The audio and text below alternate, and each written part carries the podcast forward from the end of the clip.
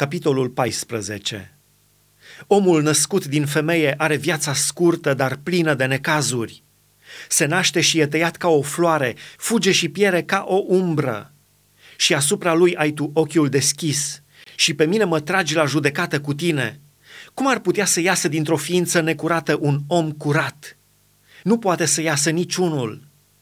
Dacă zilele lui sunt hotărâte, dacă i-ai numărat lunile, dacă i-ai însemnat hotarul pe care nu-l va putea trece, întoarceți măcar privirile de la el și dă-i răgaz să aibă măcar bucuria pe care o are simbriașul la sfârșitul zilei.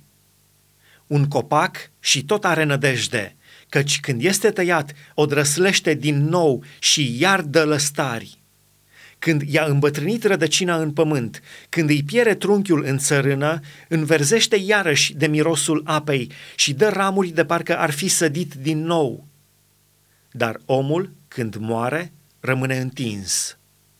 Omul, când își dă sufletul, unde mai este? Cum pierd apele din lacuri și cum seacă și se usucă râurile, așa se culcă și omul și nu se mai scoală. Cât vor fi cerurile, nu se mai deșteaptă și nu se mai scoală din somnul lui.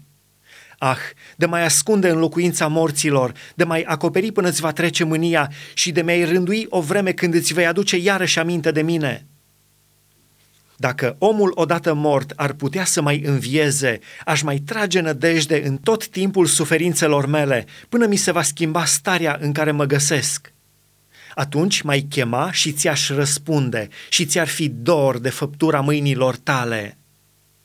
Dar astăzi îmi numeri pașii, ai ochiul asupra păcatelor mele, călcările mele de lege sunt pecetluite într-un mănunchi și născocești fără de legi în sarcina mea.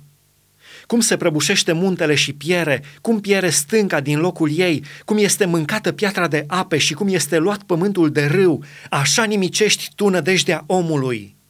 Îl urmărești într-una și se duce, îi schimonosești fața și apoi îi dai drumul.